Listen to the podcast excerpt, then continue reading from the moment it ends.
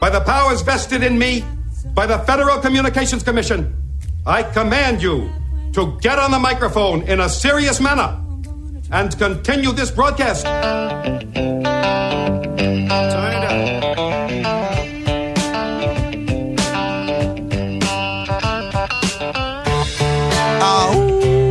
Werewolves of London.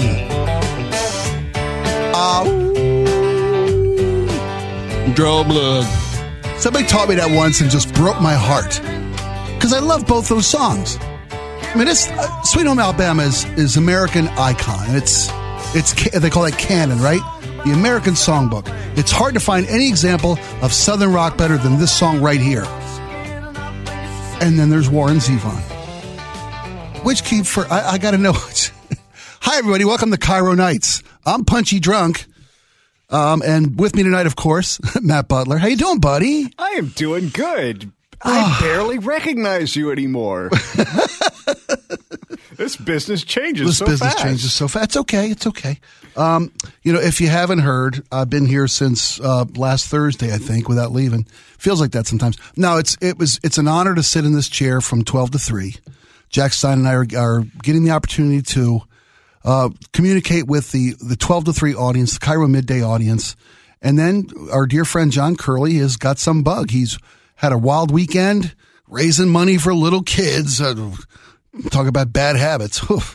Anyway, John uh, got himself just sick as a dog, working too hard, burning the candle at both ends, and John couldn't come in. And you know, we're a little pressed around here, if you might have noticed. You know, so they asked me if I could sit in John's chair with Sherry this afternoon, and I was thrilled and happy to do that. But I haven't seen you, Matt, since last Wednesday. Right? It's been Yeah, almost a week been- since you and yeah, I got to work together. week. Which, when you work together with someone at you know at the same time every day during the week for a long enough period of time, it just feels weird when you don't. You're my work wife. I hate to be the guy to break it to you, buddy. Bad news for you. You're my work wife. I hope Sherry wasn't too heartbroken. I know. I, I, I felt bad, like Claiming up Sherry as my work wife, and John's at home going like, "Uh, "Wait a minute." anyway, it's all good.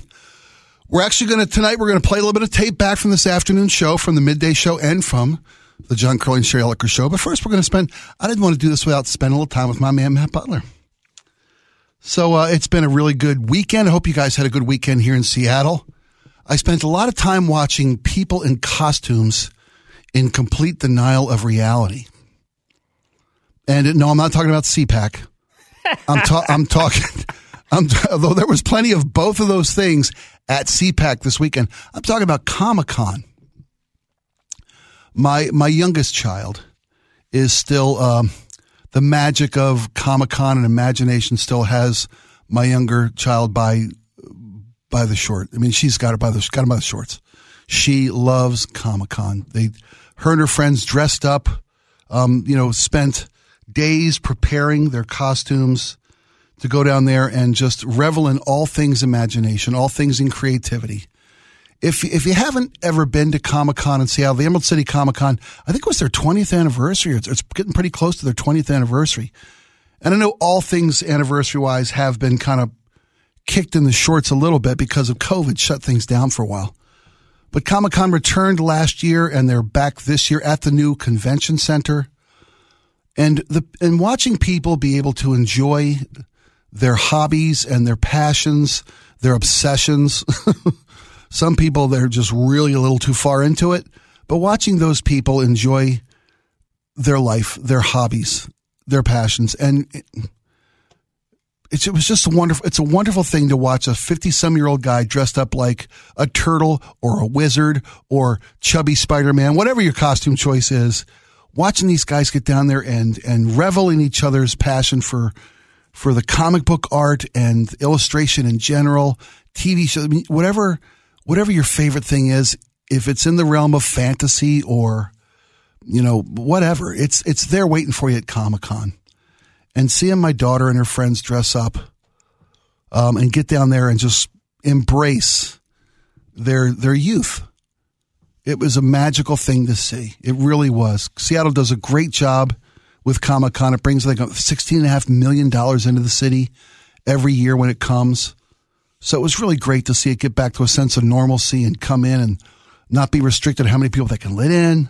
Your your costume doesn't have to include a mask this year, which you can believe some of the creative uses of masks during the COVID uh, melding of Comic Con.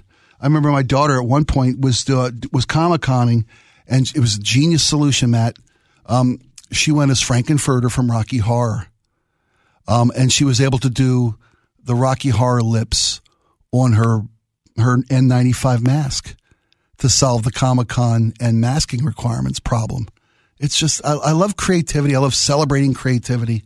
It's nice to see some people just embrace their inner demon, their inner wizard, their inner sex pot. Some of the women who go to Comic Con who dress up in their favorite fantasy characters, superhero character, Sailor Moon character, whatever. I don't mean to be that, you know, hey Aqualung kind of guy, but some of these ladies really embrace their sexuality and they own it and it's empowering.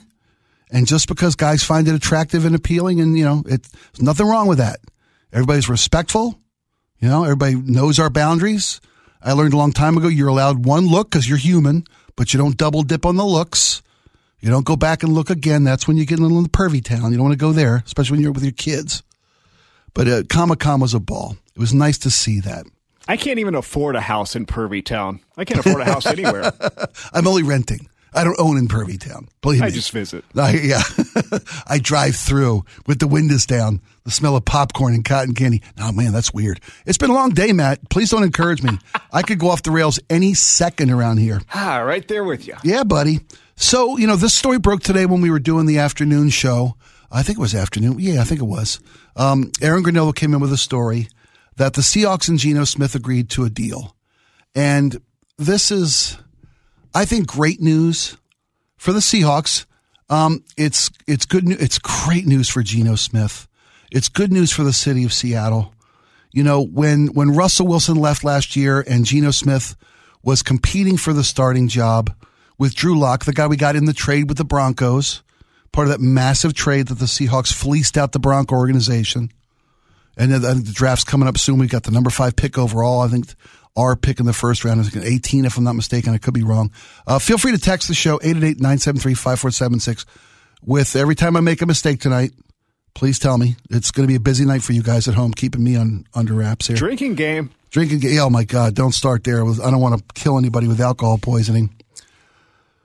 But when Geno Smith, you know, was given the right to compete for a starting job with a guy like Drew Lock, who was, by all accounts, the future of the Bronco organization when they drafted him, you know, uh, a lot of people didn't give Geno a chance. And Geno Smith was, you know, he came out of West Virginia, drafted by the New York Jets, and nothing but up, up promise, nothing but upside.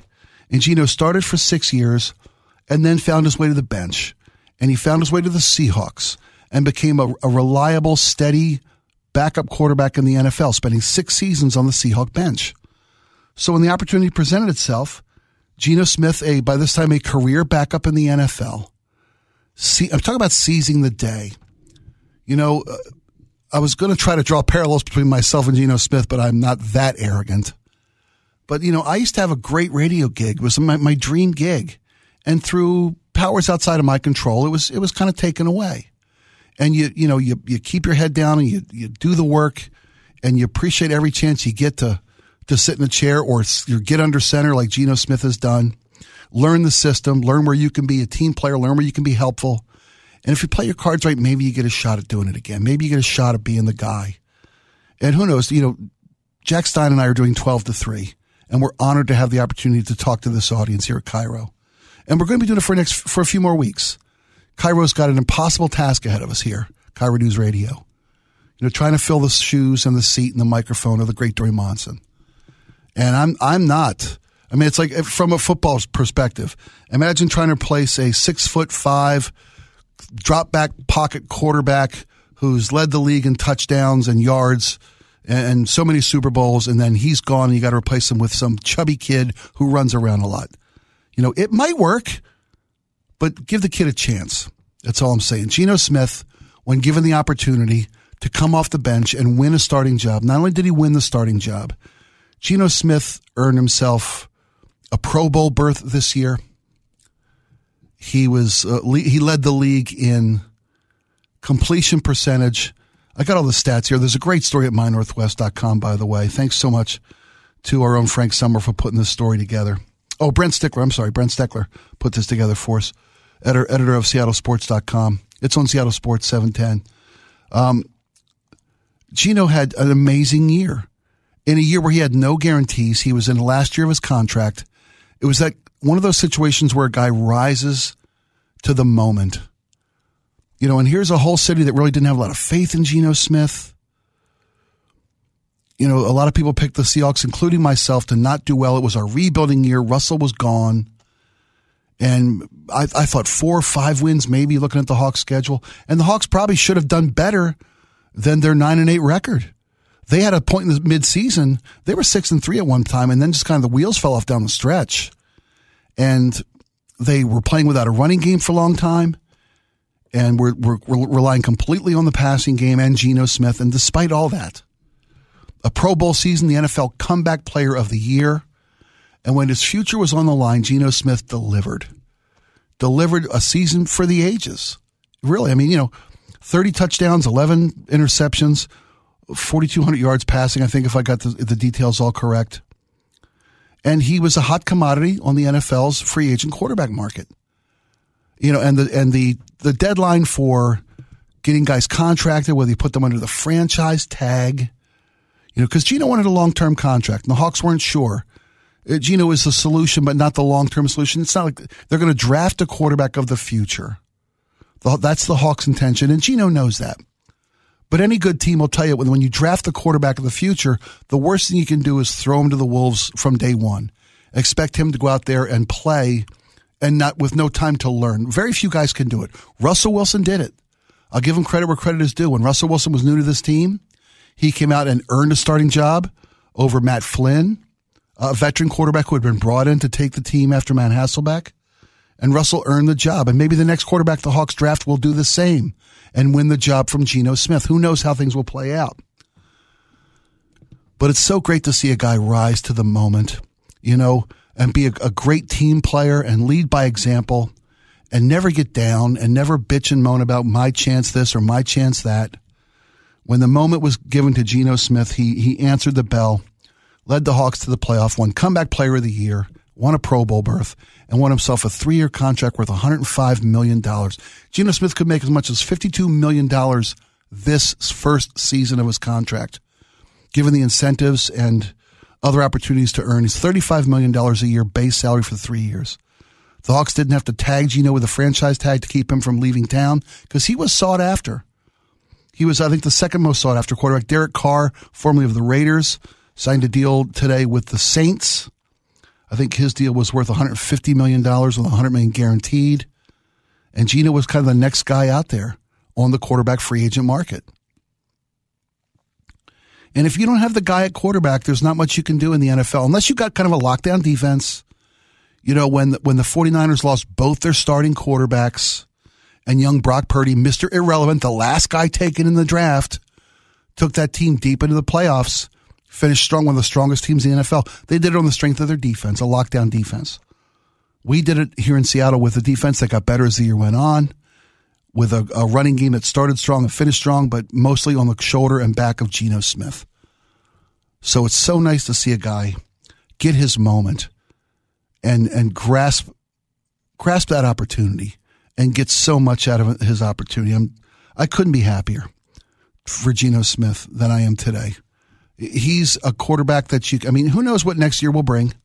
Who knows if Geno will be able to replicate the numbers he put up this year, have the kind of year he had? I don't see why he wouldn't. You know, Geno surprised so many people, including me, because he hadn't had the opportunity. You're playing behind Russell Wilson. You're just happy to be a backup. Be there when the team needs you. Wait your turn. Learn the system. Learn the team. Knew the offense inside and out. One of the reasons he was he won the job over Drew Lock was because he knew this offense cold. He knew every step of this, every play this offense has to offer. And it wasn't just a game manager. When the, when the team needed him, he stepped up. Great passes.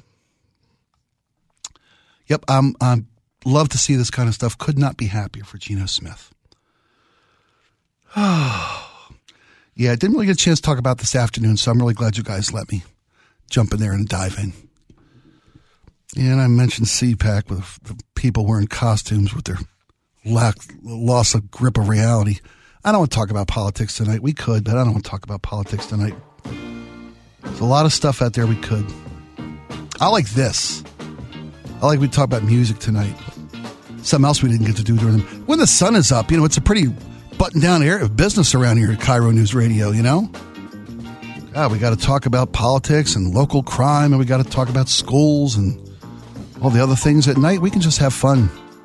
Talk about music. I want to find out which came first, Werewolves London or Sweet Home Alabama. See who ripped off who. But here's the thing the real criminal in the case of rip-offs, as far as those songs are concerned, is Kid Rock. Oh, my, don't even. Oh. Because I was like, in such a good both mood. of those songs. I know, right? Oh. And mashed Oh, them together. That Sweet Home Alabama all summer long. That was an abomination. That was almost as bad as the plane going down. No, don't say that, Spike. That's not right. Yeah, that was that. That made me made my stomach hurt. Kid Rock. Ugh. I missed you, buddy. Good to see your face and hear your voice again, man. You did a nice job last week, by the way. I'm proud of you. You always do. Uh, it's KIRO Nights. I'm Spike O'Neill along with Matt Butler. When we come back, we, we could we could talk a little politics if we have to. One thing I'm glad of is that uh, Gen Z doesn't care about driving. They're driving less and less and less. And as the uh, owner of a little Gen Z at my house, I'm happy to hear that. We'll be right back after these.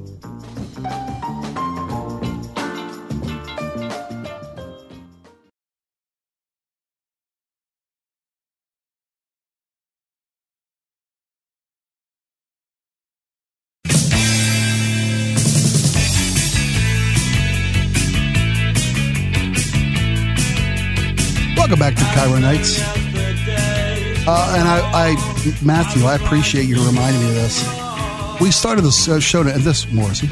This is Smiths or Morrissey. Ah, this is the Smiths featuring gu- guitar god Johnny Marr. Yeah. Uh, Matt opened the show tonight with uh, Sweet Home Alabama, and I got off on my the Warren Zevon tirade and, you know, lost all sense of propriety there because Matt opened the show with Lynyrd Skynyrd because today we lost Gary Rossington, the last surviving original member of Lynyrd Skynyrd. Guitar solos from Freebird, Sweet Home Alabama, that was Gary Rossington. Survived the plane crash, survived 50 years plus of of the world after Skynyrd. So he will be missed. I actually saw Rossington Collins when his uh, his band was after his post Skynyrd band. So thanks for uh, reminding me that I had forgotten to pay tribute to the late Gary Rossington. Died today at 71 years of age.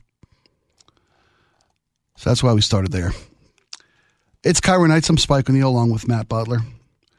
So let's see if I can't get to the story I was going to talk about here. I'm kind of zipping around. You'll pardon my uh, my meandering today. It's been a long day, but that's no, that's not your fault. That's my fault. So I've got two kids, and they're I've got two only children.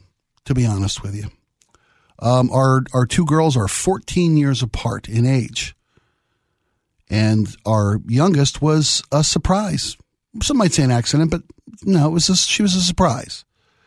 We'd actually tried to have another child when our older was still a little kid, and we just couldn't, just wasn't in the cards, wasn't working out. Went to those doctors that help you conceive, you know, the here's a magazine, here's a cup, there's a room, you know, let us know when you're done, and we'll see we can't put this all together with some scientific assistance. It just wasn't meant to be, didn't happen. And my wife and I tried for a few years to have our youngest, and didn't happen. So we gave up. We figured we'd have the one child, we'd be empty nesters, you know, we'd be in our 40s when our little one, when our when our kid was off to college. It was it was a great, you know, we were going to make the best of it. We had a wonderful child. Didn't need didn't need a second one. That's when God gave us our younger daughter. As soon as you think you're got a handle on things, you know, God will show you what you don't know what you're talking about. Our youngest was born. Very different from our older child. Our older child was born pre social media. You know, our older daughter now is in her early 30s, living her life, doing great. And of course she has social media now, but she wasn't raised in the in the stressful peer pressure world of social media. Not like my little one was. Our youngest was raised in the age of Instagram and TikTok and Pinterest and whatever other social media platform that all these kids communicate on. It became a blessing when COVID hit and the kids were all forced to go to remote learning and Zoom classes and different chat groups with teachers and fellow students. My kid was much more acclimated to adapt to the social media, social learning, long distance learning that COVID required than I ever would have been or her older sister would have been. She was already part of that generation. And that's different than her older sister. She was she had that built-in wiring for understanding how social media works and how to use that tool. And my older daughter, the day she turned 16, she was down getting her license. Couldn't wait to get behind the wheel, couldn't wait for the independence that her license brings. All all kids go through that. At least I did. I remember I remember taking driver's ed in school when I was 15 and a half, the minute I was eligible, old enough taking driver's ed, bugging my parents. Let me drive the car. Let me drive the store. Let me drive here. Let me drive there. Getting some time in. So the day you turned 16, you were down at the DMV, Department of Motor Vehicles, or MVA, Motor Vehicle Administration, whatever you call it, wherever you're from. Trying to get that license. I failed my first time trying to get my license. Had to wait another two weeks, go back and try it again. Passed the second time, got my license. Independence, there it was. You know, part of the American part of the American experience is the ability to get in a car and, and drive. That's why there's so many great road songs. But Gen Z, this newest group of kids, a lot of them don't care about driving. A lot of them, they're, they're slower to pursue their license than generations previous. You know what occurs to me, Spike, about this is you're right that there are a lot of great road songs there are not a lot of great public transit songs. And in fact, I was racking my brain trying to think of one, and I came up, did come up with one that would be appropriate for Seattle. Casey Jones by the Grateful Dead. Driving that train. Yeah. Eye on cocaine. There you go. I mean, uh, that's perhaps uh, apt for some of our public how about, transit um, around How here. about um, Have Mercy Been Waiting on the Bus All Day by ZZ Top? There you go. There you go. But you're right, though. They're few and far between. One toke over the line because they're sitting downtown in a railway station. All right, maybe there's a few more than I thought, but but but, but it's not the the plethora of good driving songs, right? Highway, I mean, you name it, Highway Star. E- e- rock and roll was built on the cars, car songs. I mean, built on it. But kids nowadays, they you know they're they're the Uber generation. You know, they're the Lyft generation. Twenty percent a decrease from from 1983 to 2018. An eight, a 20% drop in the number of 16 year olds who are getting their license. One in five kids. It's not just my kid that my kid still doesn't have, my younger, 19 now, still doesn't have their license. And that's, that's twofold. That's because they really didn't have a need to. COVID kind of took that. My kid went to driver's ed finished driver's ed with the intent of getting their license, and then COVID hit, and they closed down the Department of Motor Vehicles for you know better part of a year, and she wasn't going to school every day. Didn't get a chance to drive herself to school. Part of that ritual of the student parking lot, you know, where you pick up your friends on the way to school and you guys are all, I mean, as independent as can possibly be.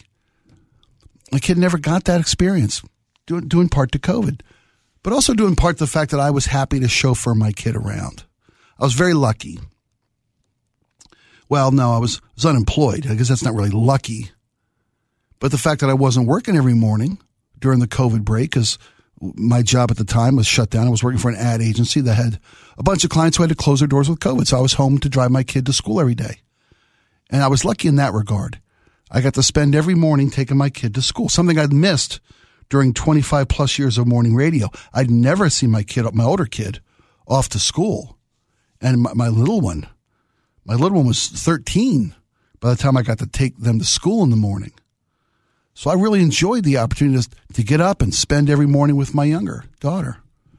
The chance to, you know, how's your day going? What do you need for school? You got this, you got that, and, and the listening to music together, going driving to school every morning, five days a week. And my kid never had the inkling to get her own license, still doesn't to this day. As a parent, you know, it's it's a double edged sword because, well, it's a pain in the butt to drive him everywhere and be the chauffeur. I'd still do it. I drove my kid to Comic Con this weekend. Had to pick her up when they were done, her and her friends. But also, it, it kept her off the roads as a new driver. And I went through that once with my older kid. You know, get them their license, and then every night you worry. Are they out doing stupid stuff, making mistakes? You know they are. That's what all kids do when they first get their license. They go out and do stupid stuff and make mistakes, right? So when my little one wasn't driving, I was like, oh, I'm, I'm a chauffeur and that's a pain in the butt, but at least I don't have to worry about her getting in an accident, being distracted. There's a story last week about how um, manual transmissions are making a comeback, much the way vinyl records are, right? They're trendy again. Manuals are trendy. I made both my daughters learn to drive the car in a stick shift car. I made them. I think the kid driving a stick is much more in tune to the car itself. It takes two hands. It's impossible to look at your phone when you're driving if you're driving a stick. Hand on the wheel, hand on the stick, both feet at the same time. You're engaged with the engine. You're not just pressing a gas pedal and, t- and looking at your phone or yakking with your friends. My daughter knows how to drive a stick, just never got her license. Gen Z is one in five kids doesn't. I mean, well, it's one of a twenty percent drop off. That's how. That's the best way to frame that that statistic.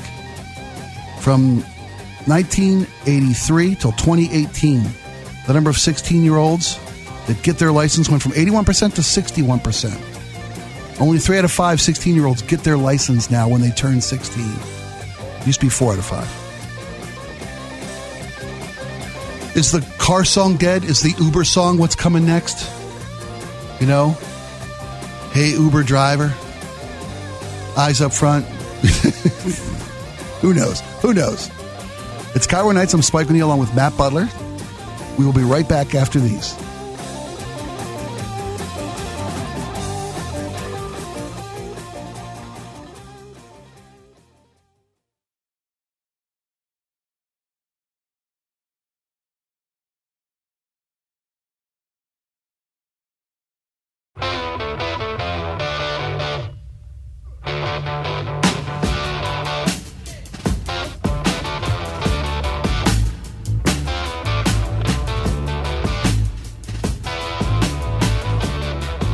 Welcome back to KIRO Nights. I'm Spike O'Neill along with Matt Butler. Yeah, You like uh, puns, Matt? From time to time. You a fan of the pun, the, the simplest form of humor? From time to time, if it's a really good one. I, I love this story because it's it's guys who have jobs that really aren't a lot of fun, having fun with their jobs. Uh, you know, I, I can't imagine life as a municipal worker, a guy who plows the streets in snowstorms or sucks the leaves out of storm drains. The guy, the guys that keep us moving. When I say can't imagine myself like that, because it's it's hard work. First off, and I'm, I'm not built for hard work. I think we all can agree on that. It's it's the kind of truck driving, real man backbreaking job. A lot of guys aren't built for. And this is a story out of uh, New Paltz, New York. And these guys take great pride in their municipal trucks, whether they're plowing streets or or sucking the leaves out of gutters during storms so that streets don't flood and we can all get through to our homes and our jobs, our families. There's a truck named Forget plowed it. That's great. Well, these guys had a couple dozen plows to name, and they had a public contest to help name our plows and our our various other municipal trucks, right? And the, the people came out of the woodwork. It was a great, cheap way to boost public appreciation of the municipal workers who keep their city moving, whether it's draining storm drains or you know clearing out debris or moving snow when the when the big storms hit. I love these names. These guys had two dozen different trucks to name. How about the Big Leplowski, right? How could you not love that? How about how about Jennifer Snopez? for a snowplow truck. That is that is beautiful on so many levels. Uh, you've seen those trucks that that drain the storm drains, right? The ones that suck all the because I mean leaves fall and they get washed in and pipes clog. Next thing you know, there's two three foot of standing water at a major intersection, and that's just not inconvenient. That's dangerous. How about the it's draining men? Hallelujah. Make America great. Make America great again. G R A T E. Drain the block, Johnson. Uh, maybe maybe I'm just sleep deprived. So, but I think these are fantastic. Control Salt Delete. That's a nice one. Truck Norris. How could you not get behind a guy with a truck out there that said Truck Norris? Does not fear snow. Beautiful. Oh, there's a town in Baltimore on the Patapsco River called Gwynns Falls. So they've got uh, Gwen to the Good Wheel of the West. Little spin on the uh, Wizard of Oz there. How about Sweeping Beauty? LeBroom James in Cleveland, Ohio. LeBroom James. Bike Dyson. Sweeping Beauty. These are great. Remember that there was a thing over in the UK where they had to name a tugboat and somebody put in Boaty McBoatface as the name of the tugboat, and it won. Like 24,000 different names, and Boaty McBoatface won. The UK loves this stuff. Uh, it's seriously. like that obsession with the Christmas number one record. Oh, right, right, right. They, they really get into the spirit of these things. How about a snowplow called Skid Vicious? Right? I love Isn't that, that, great? I know, right? I, I, see what it not only is it fun, it's lighthearted, you know, and this again, these are thankless jobs. It rallies the community about noticing these guys who do the municipal service work that keep us on the roads and keep our roads clear and safe. It, it, what a great way to acknowledge their work and have a little fun with it at one.